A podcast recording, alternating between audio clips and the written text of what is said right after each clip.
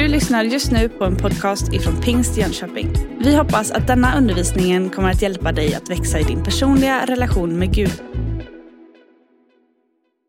Då är du välkommen till en ny andakt här. Tommy Varin heter jag, pastor i Pingstförsamlingen i Mullsjö. Det är alltid gott att få stanna upp varje dag för att se vad Gud säger till oss genom sitt ord. Vi ber en bön. Tack för din närvaro. Vi öppnar oss för den. I Jesu namn. Amen. Gud är ljus, säger Johannes, Jesu lärjunge som har skrivit några brev här i Nya Testamentet. Ett evangelium och tre brev. I det första brevets första kapitel och den femte versen så läser vi följande. Och detta är det budskap som vi har hört av honom och förkunnar för er. Att Gud är ljus och inget mörker finns i honom. Om vi säger att vi har gemenskap med honom vandrar vi i mörkret. Ljuger vi och handlar inte efter sanningen. Men om vi vandrar i ljuset liksom han är i ljuset, då har vi gemenskap med varandra. Och blodet från Jesus, hans son, renar oss ifrån alla synder, all synd. Om vi säger att vi är utan synd bedrar vi oss själva och sanningen finns inte i oss. Om vi bekänner våra synder är han trosfast och rättfärdig så att han förlåter oss synderna och renar oss från all orättfärdighet. Om vi säger att vi inte har syndat gör vi honom till lögnare och hans ord finns inte i oss. Gud är ljus och inget mörker finns i honom. Detta är en oerhört stark proklamation. Ljuset är ju det som alltid vinner seger. Det är ju oövervinneligt. När vi tänder det allra minsta ljus i ett bäckmörkt rum så eh, vinner ljuset segern. Varje morgon när solen går upp så flyr ju mörkret. Och när solen är högt på sin himmel så finns det bara skuggor kvar kanske, men solen och ljuset är oövervinneligt.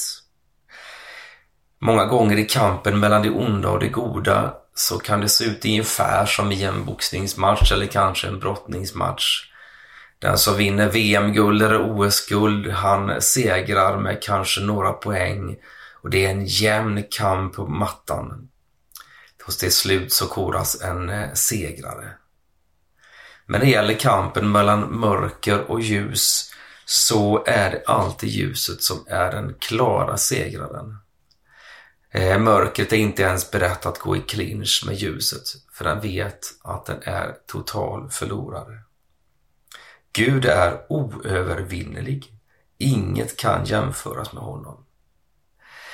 En av de mest kritiska ögonblicken och, och ja, världsförändrande ögonblicken i hela historien och i frälsningshistorien det är ju när Jesus korsfästs på Golgata kors. Och här tänker nog man när man läser berättelsen och, och jag tror också mörkret tänker nu har vi äntligen segrat. Men dödsriket kunde omöjligt behålla Jesus i sitt grepp. Det gick inte, det var helt omöjligt. Så när kvinnorna på påskdagens morgon kommer till graven så är den ju tom. Han är inte längre kvar ibland dem. Han har besegrat. Ljuset har än en gång visat att den besegrar mörkret. Jesus seger var total. Jesus seger är ditt och mitt hopp. Gud är ljus och inget mörker finns i honom. Den andra delen här så ser vi hur det också får konsekvenser när ljuset lyser in i våra liv. Ljuset är ju segrande men också ljuset är ju avslöjande.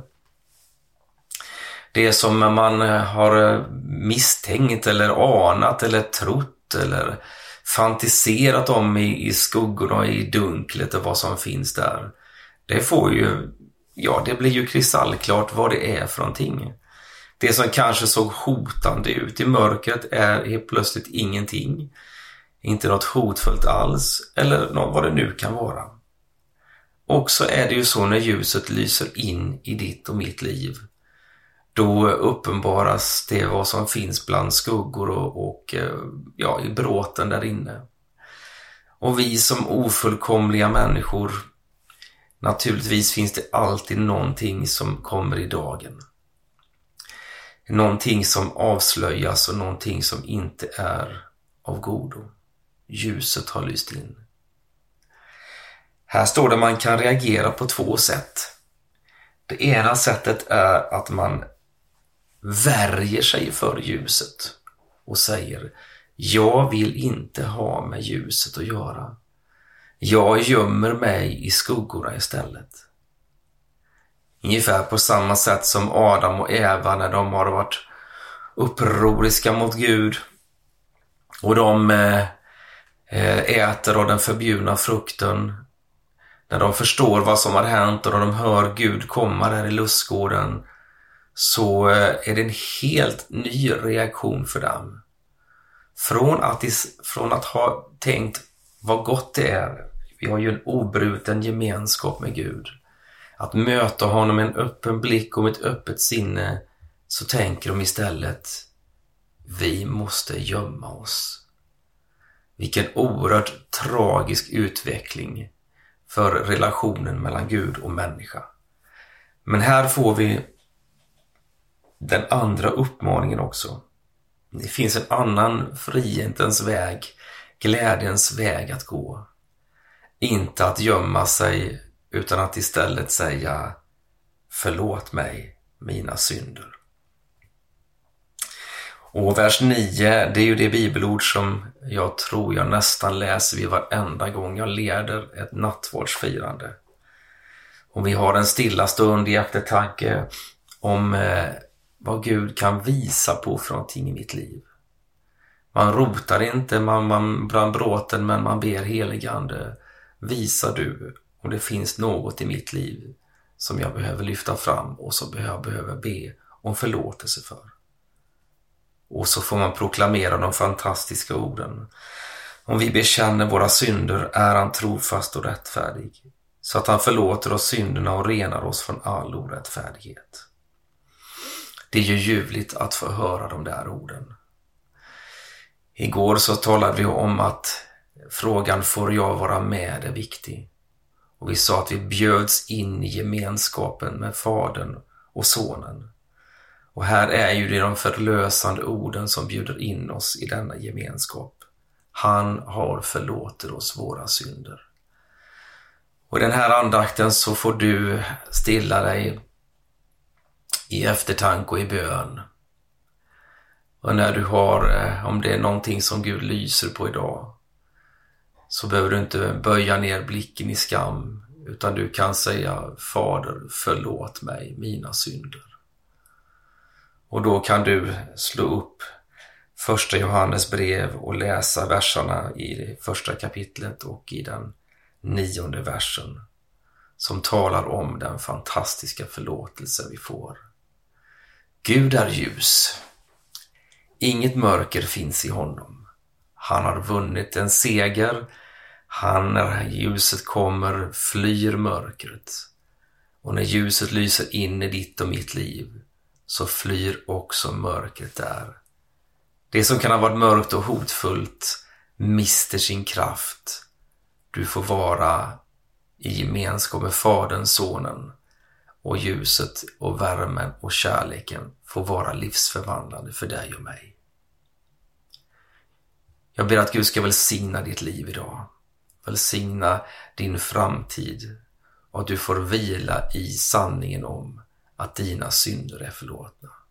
Vi ber. Fader i himmelen, tack att vi får vandra med dig i din uppståndelsekraft. Amen. Du har just lyssnat på en podcast ifrån Pingst Jönköping. För att få reda på mer om vilka vi är och vad som händer i vår kyrka så kan du gå in på pingstjonkoping.se eller följa oss på sociala medier via pingstikpg.